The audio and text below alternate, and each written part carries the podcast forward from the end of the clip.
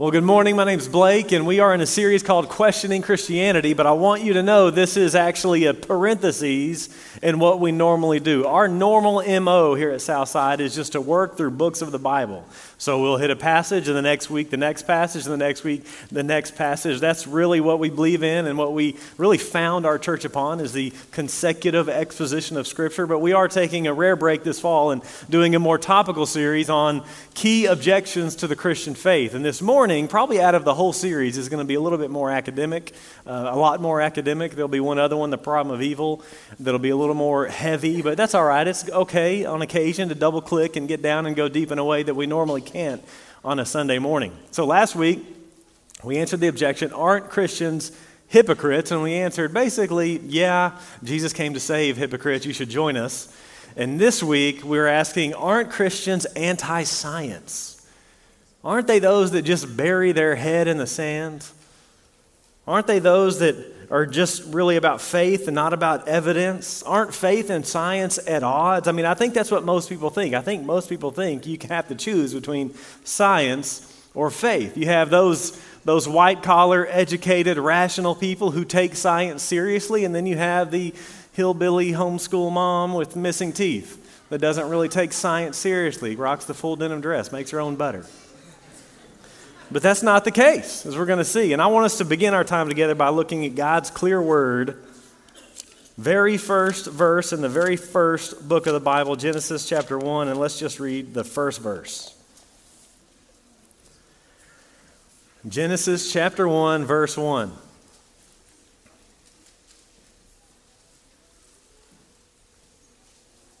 In the beginning, God created the heavens and the earth. And I want us to see that it's precisely because of our view of the Creator and the created order that we do actually take science very seriously. So I want us to answer this objection with three main points. And the first one is this: outside of the Christian worldview, the scientific endeavor makes no sense. Just consider for a moment what the atheistic view of the world entails. It's founded upon evolution. It is the great alternative. And when I say evolution this morning, I don't mean microevolution. I think we all agree in microevolution, change within a species. But when I say evolution, I'm talking about macroevolution. The idea that we came from the Big Bang and evolved from a different species, evolved from apes. That's what I mean when I'm saying evolution this morning. And remember what they believe. They believe that all there is stuff. Some of it's more evolved than others, but at the end of the day, it's just stuff. It's material. That's why they're often called materialist or naturalist. There is nothing beyond the material, physical world. They do not believe in anything they cannot see or feel. And so there's really no difference in essence between me and this metal pulpit. No ontological difference. I may be more evolved, but it's all just impersonal matter in motion. Brain, no thoughts. Body, no spirit, no soul.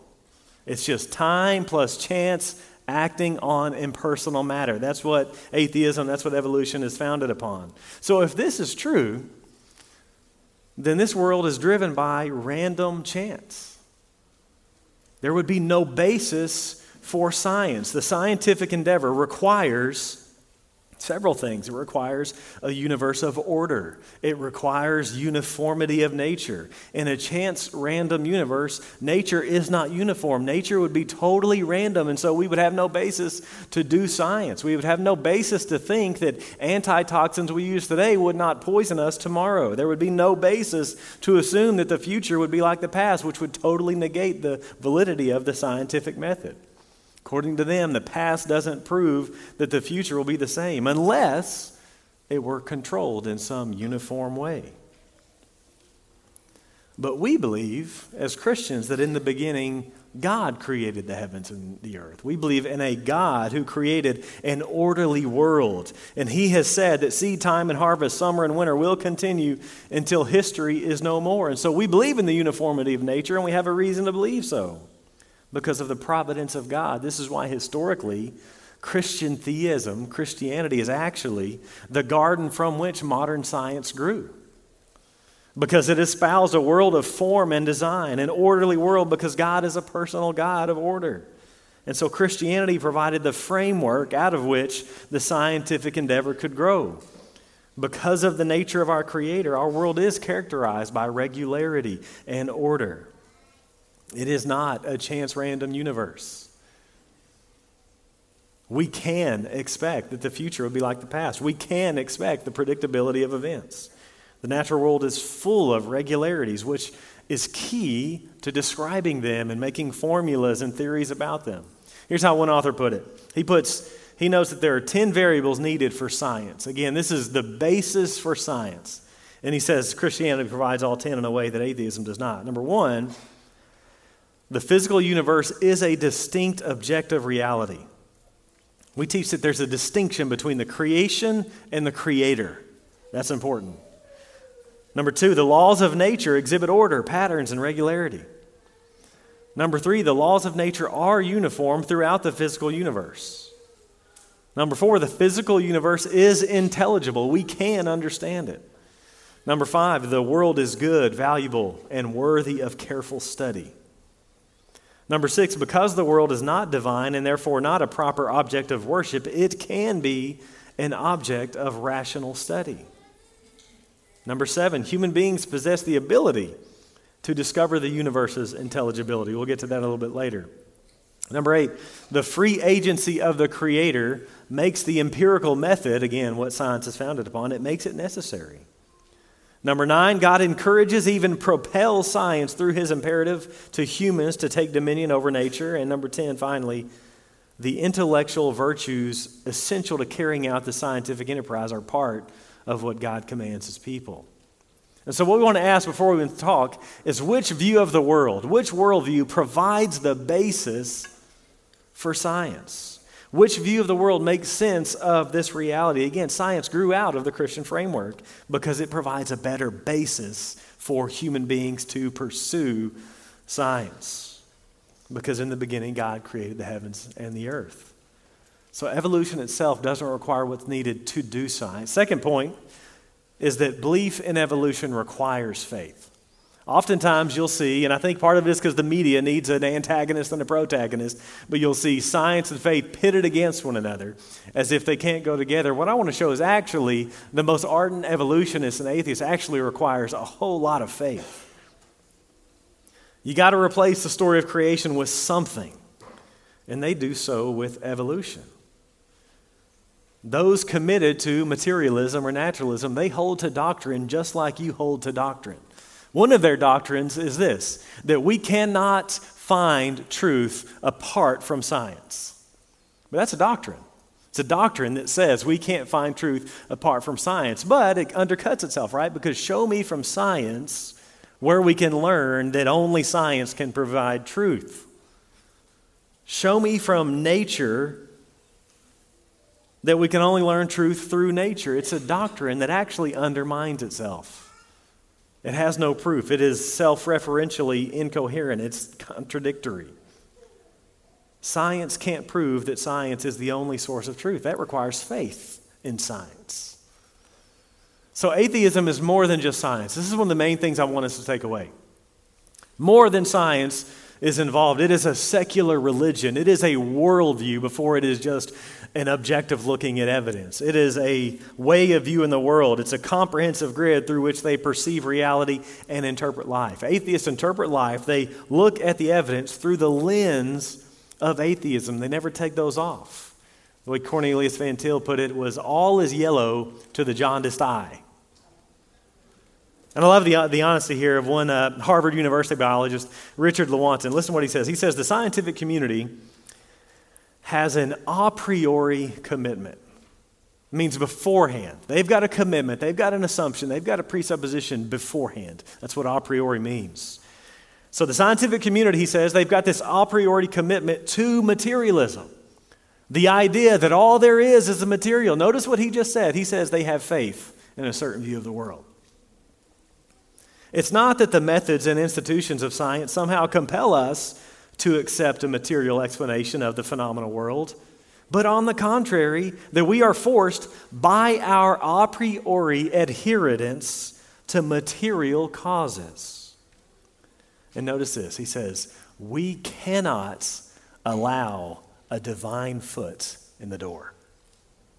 I love the honesty here. I wish more were this honest. So we're not talking about supposed scientific facts. We're talking about ideologies. We're talking about worldviews. We're talking about philosophies. At the end of the day, we're talking about a religion. That's what evolution has become. It has become an all-encompassing theory. All is yellow to the jaundiced eye.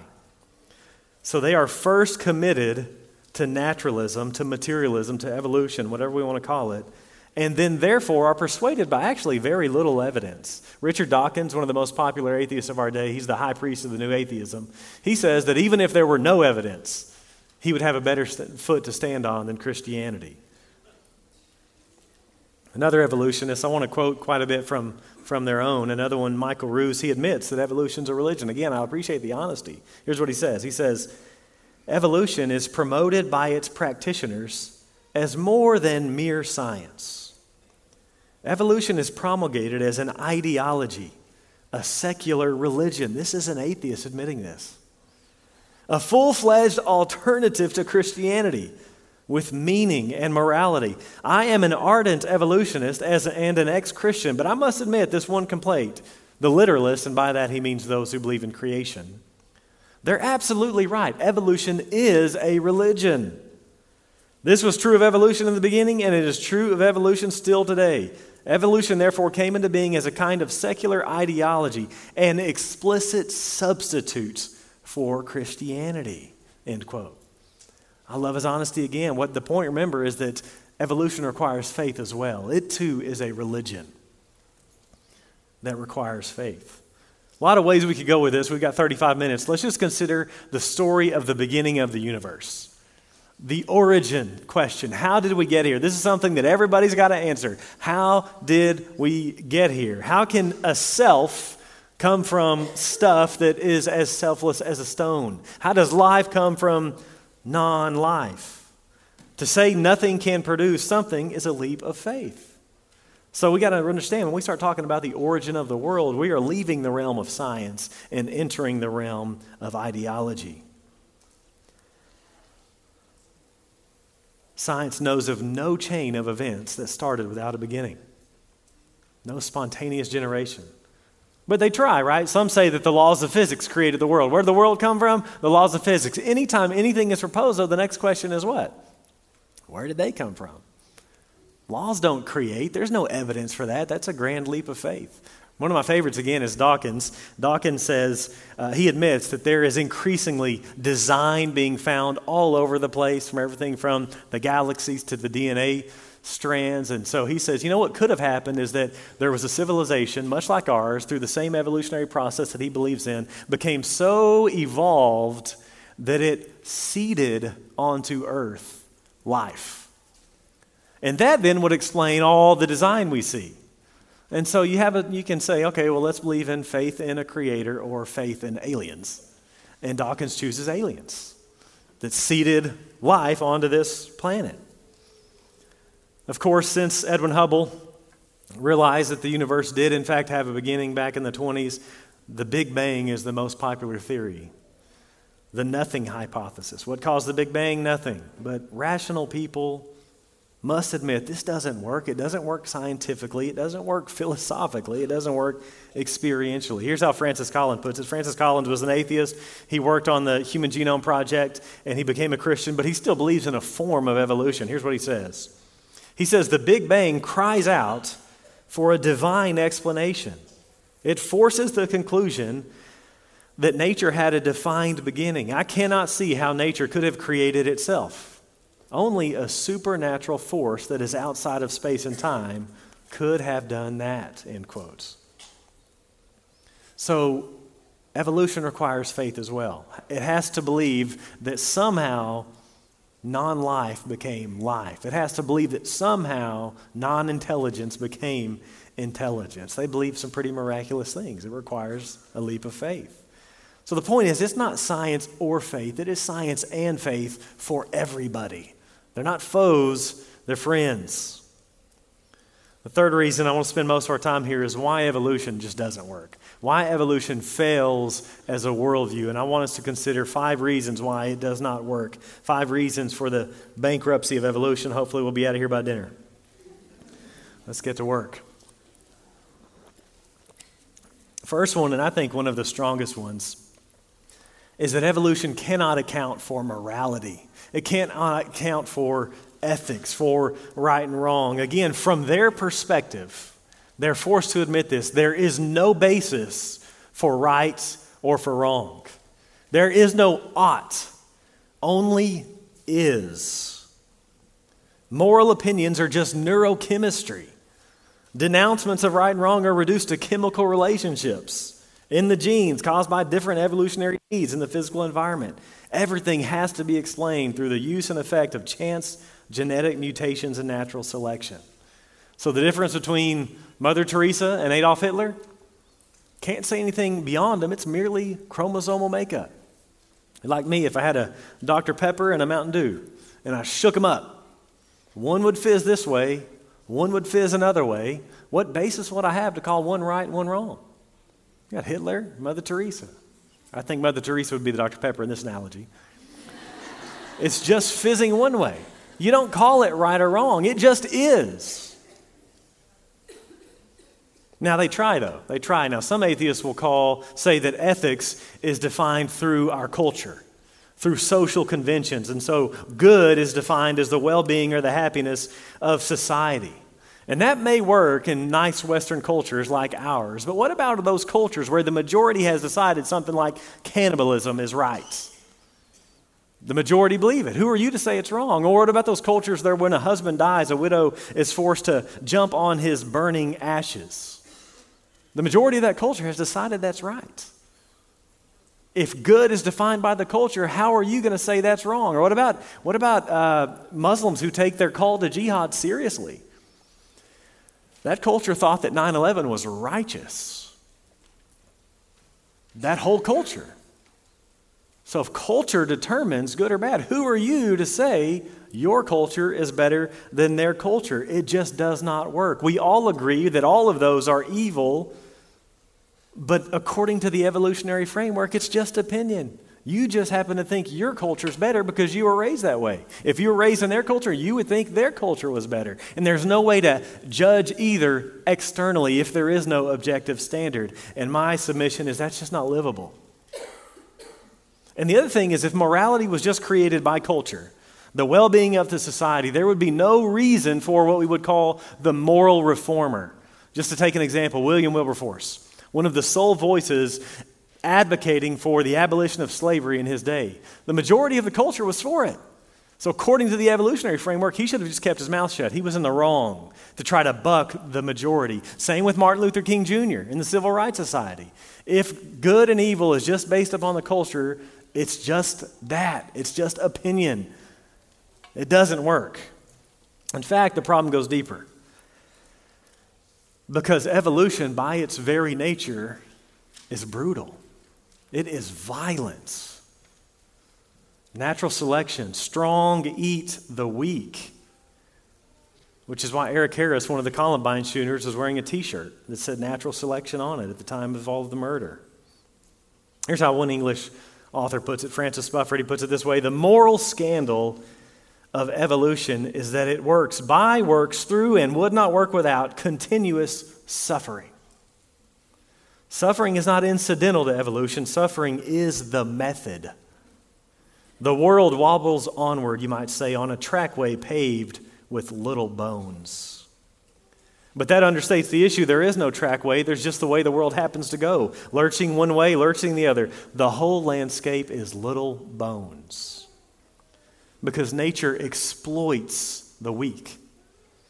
Natural selection is utterly indifferent to the suffering of the weak. And so murder or rape or robbery, they're natural according to evolutionary theory. This is what drove Adolf Hitler. So Hitler, the way he would have officers promote was usually through violence, sometimes through death. No one would intervene. You couldn't intervene. Some of the Nazi propaganda he would use to try to get in the minds of his soldiers was beetles battling to show natural selection. to illustrate the survival of the fittest, the strongest. Natural selection is ruthlessly selfish.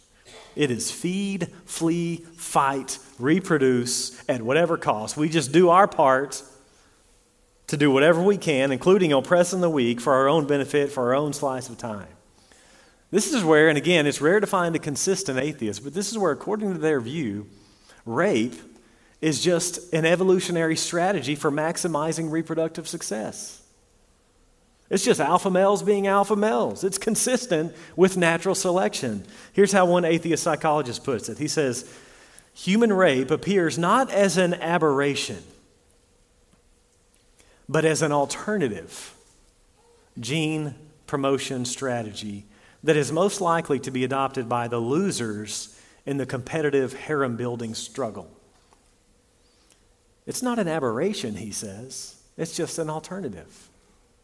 He says, if the means of access to legitimate consenting sex is not available, then a male may be faced with the choice between force or genetic extinction. And remember, the whole premise of natural selection is that the very worst thing that could happen is genetic extinction. That is maddening. That is wicked. That is evil. And it doesn't work, at least for those of us with daughters. We call that evil because the God of creation calls it evil. But again, here's the point. Atheism has no basis. Atheism has no basis to call anything good or evil. All becomes just mere opinion with no outside authority. It can't account for morality. Second reason it's bankrupt is it can't account for rationality and for truth. All of our knowledge and all of our reason depends on the validity of reasoning, right? Of using and trusting your mind. But remember, according to evolution or to materialism, all there is the material. All that matters is matter. There's nothing beyond it. So we have brains, but we don't have truth. That would be an abstract idea. We don't have abstract in this worldview, just chemical processes. You don't actually have a spirit. You don't actually have thoughts. You just have chemical processes, according to this view. You just have electrochemical events in the gray matter making you think, but thinking is actually no different than the grass growing. The laws of logic are not found in nature, right? They're abstracts. They don't grow somewhere. They can't be placed under a microscope. Abstract concepts become impossible with evolution because they are by their nature abstract. They're not material. They're not concrete. So you can't even think. You can't even reason. There is no such thing as truth. And according to the atheist, you are materially determined to believe what you believe. You didn't have any choice in the matter.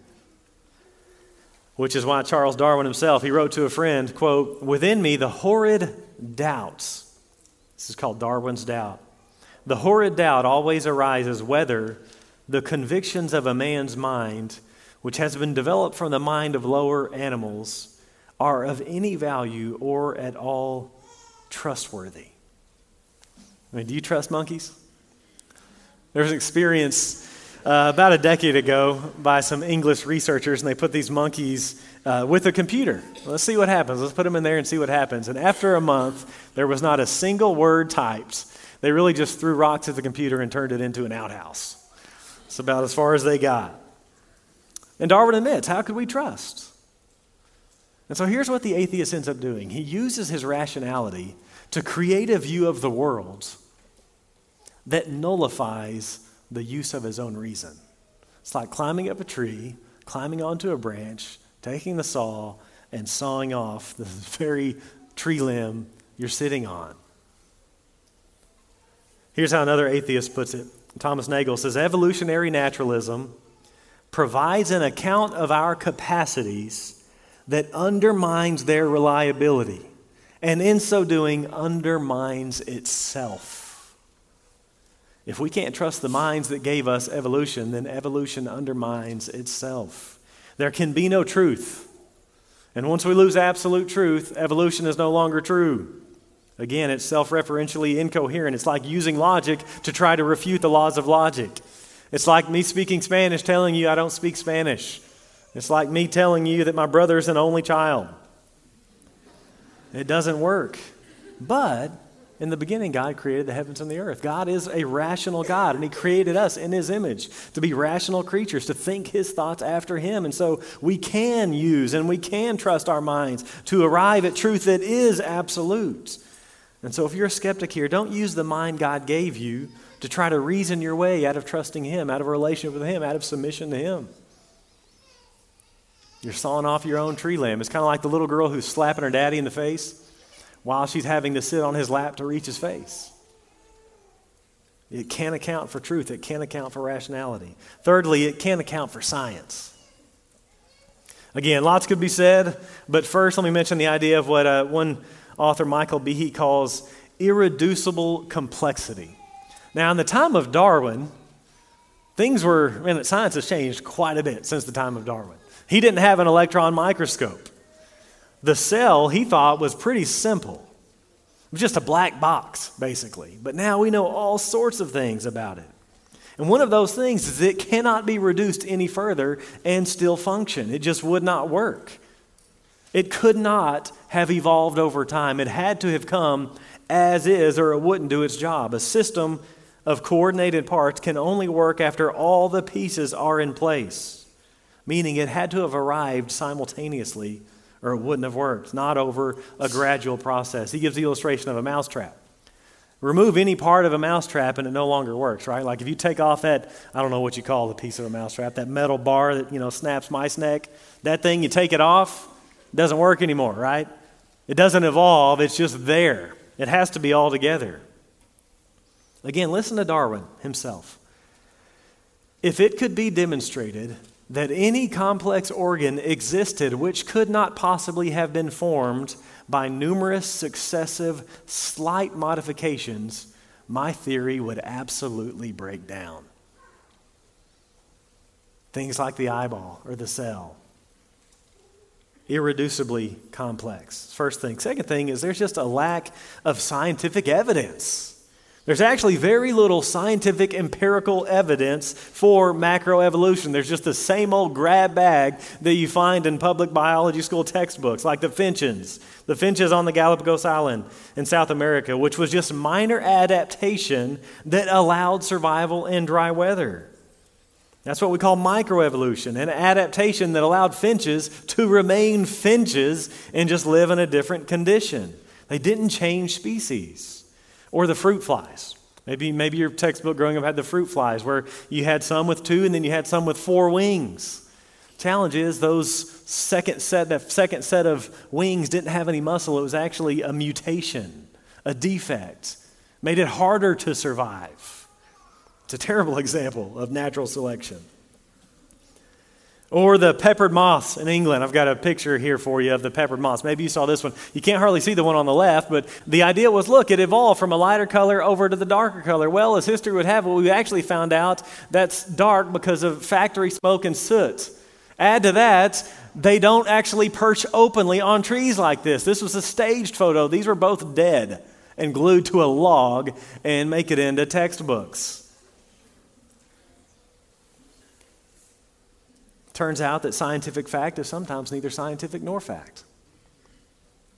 Maybe most famously is Ernest Haeckel's embryos, biology's most famous fraud. Turns out Haeckel admitted that he was going from memory and he took license to try to show this. In actual fact, the embryos are much different than this. But this, hopefully, is not in current day textbook. It's been shown to be bogus. He was a fraud. He distorted reality for his own agenda. And then Darwin himself acknowledged probably the most damaging evidence for his theory of evolution was the discontinuous nature of the fossil record. He hoped more would come. He had faith.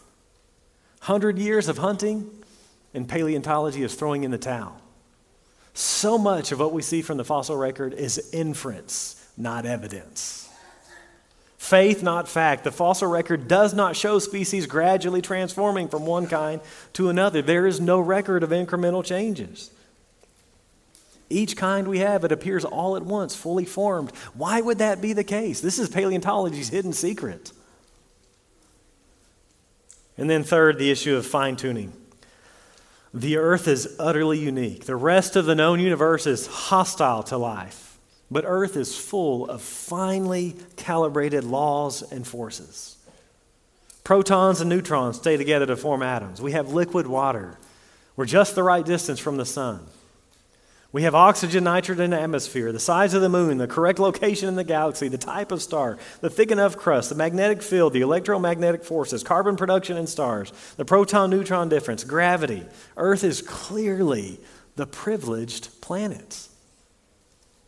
Here again is how world-renowned scientist Francis Collins puts it. He says, when you look from the perspective of a scientist at the universe, it looks as if it knew we were coming.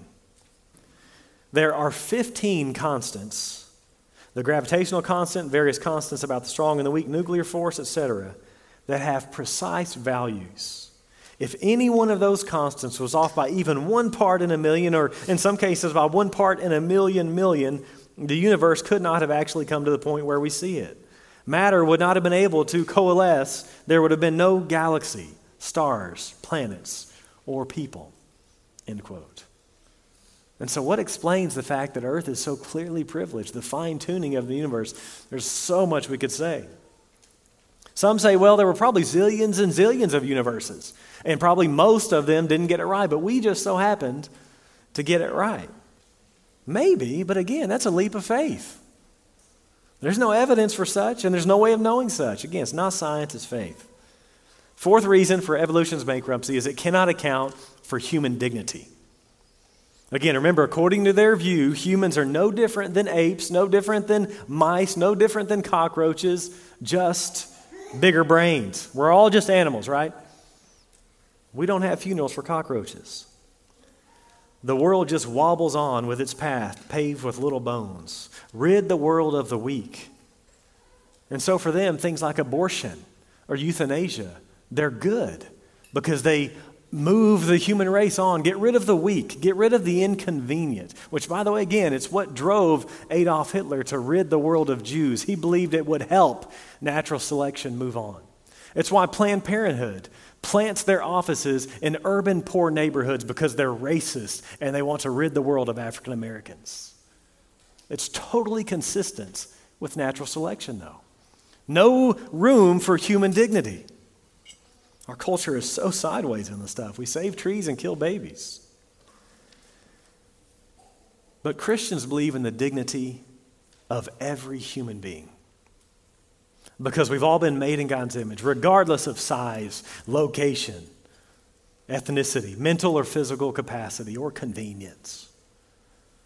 Genesis 1:3 says that we are made in the image of God. We are the climax, the crown of creation. The apex. We're not ex-apes. We're the apex of creation. Here's how Pastor Tim Keller put it. He says, to hold that human beings are the product of nothing but the evolutionary process of the strong eating the weak, but then to insist that nonetheless every person has a human dignity to be honored is an enormous leap of faith against all the evidence to the contrary. And that's the point. It's a leap of faith that actually can't uphold for human dignity. We're no different than animals, and we need to get rid of those that are weak in our estimation, according to their view. We hold these truths to be self-evident, that all men are created equal, that they are endowed by their Creator with certain unalienable rights. So evolution gives no basis for human dignity. And then fifth, evolution cannot account for purpose, for meaning in life. Can't account for beauty. Beauty just becomes a neurological response to certain data. Cannot account for love. It's just a biochemical need we need so that we can reproduce and spread our seed and extend and preserve our tribe. In fact, monogamy is actually at odds with evolution. Let me quote an article from the New York Times. They say, we've long known that men have a genetic evolutionary impulse to cheat because that increases the odds of having more of their offspring in the world. The more sexual partners you have, the greater your potential reproductive success, end quotes. It's acid. It's the universal acid that kills all truth claims. Atheist Daniel Dennett admits as such. He says, it spreads through every field of study, corroding away at all transcendence. It corrodes away at all purpose. It corrodes away at all transcendent morality. So when taken consistently, evolution leads to despair. It's a religion of despair. There's no positive reason to live. Just live for yourself and then die. But again, the biblical worldview makes sense of all this. It makes sense of our purpose. We're here to glorify God. It takes care of our meaning. It makes sense of everything. I love the way C.S. Lewis put it. He says, I believe in God like I believe in the sun. Not only because I see it, but by it, I see everything. As we've seen, some of the leading atheists are actually not committed to science. They're not actually committed to following the evidence. To quote from earlier, they cannot allow a divine foot in the door. They do not want God to exist. And they've built careers by trying to show that he doesn't. Romans 1 actually teaches us this. Let me read from Romans chapter 1. The issue is not evidence. The issue is unbelief. God has shown everyone that he exists. We just don't like it apart from the grace of Christ. Romans 1:18 says this, for the wrath of God is revealed from heaven against all ungodliness and unrighteousness of men who by their unrighteousness suppress the truth. For what can be known about God is plain to them because God has shown it to them. For his invisible attributes, namely his eternal power and divine nature, have been clearly perceived ever since the creation of the world. Clearly perceived. In the things that have been made, so they are without excuse. For although they knew God, they did not honor him as God or give thanks to him, but they became futile in their thinking. And their foolish hearts were darkened. Claiming to be wise, they became fools and exchanged the glory of the immortal God for images resembling mortal man and birds and animals and creeping things. This chapter is very clear that all people know that God exists, but those who have not received the grace of Christ suppress that truth in unrighteousness. And the Bible here says, if this is you, friend, that the wrath of God is revealed against such unrighteousness. But praise God, Christianity is founded upon good news. That doesn't have to be the end of the story. In fact, it's not the end of Romans. Romans will go on from chapter 1, 2, and 3 and showing just how fallen we are, that our fundamental problem is our sin against our Creator. But it'll go on in chapters 3, 4, 5, and really the rest of the book to show that through the substitutionary death of Christ, we can find life. We can have our sins forgiven. Here's how he puts it later in the book in Romans 10. Everyone who calls on the name of the Lord will be saved. If that's you, friend, you're here and you haven't trusted Christ, let me urge you to do so. Let me urge you to consider Christ. He makes the most sense of science. He makes the most sense of our world. He makes the most sense of our experience. And most importantly, he solves our fundamental problem. We've got a debt that needs to be paid, that he has paid on the cross. If you're a believer here, hope this is encouraging and encouraging you to praise God. Praise him for his word. Praise him for his work. Praise him for his world. Let's respond and join all creation singing praise to our God and King. In the beginning, God created the heavens and the earth.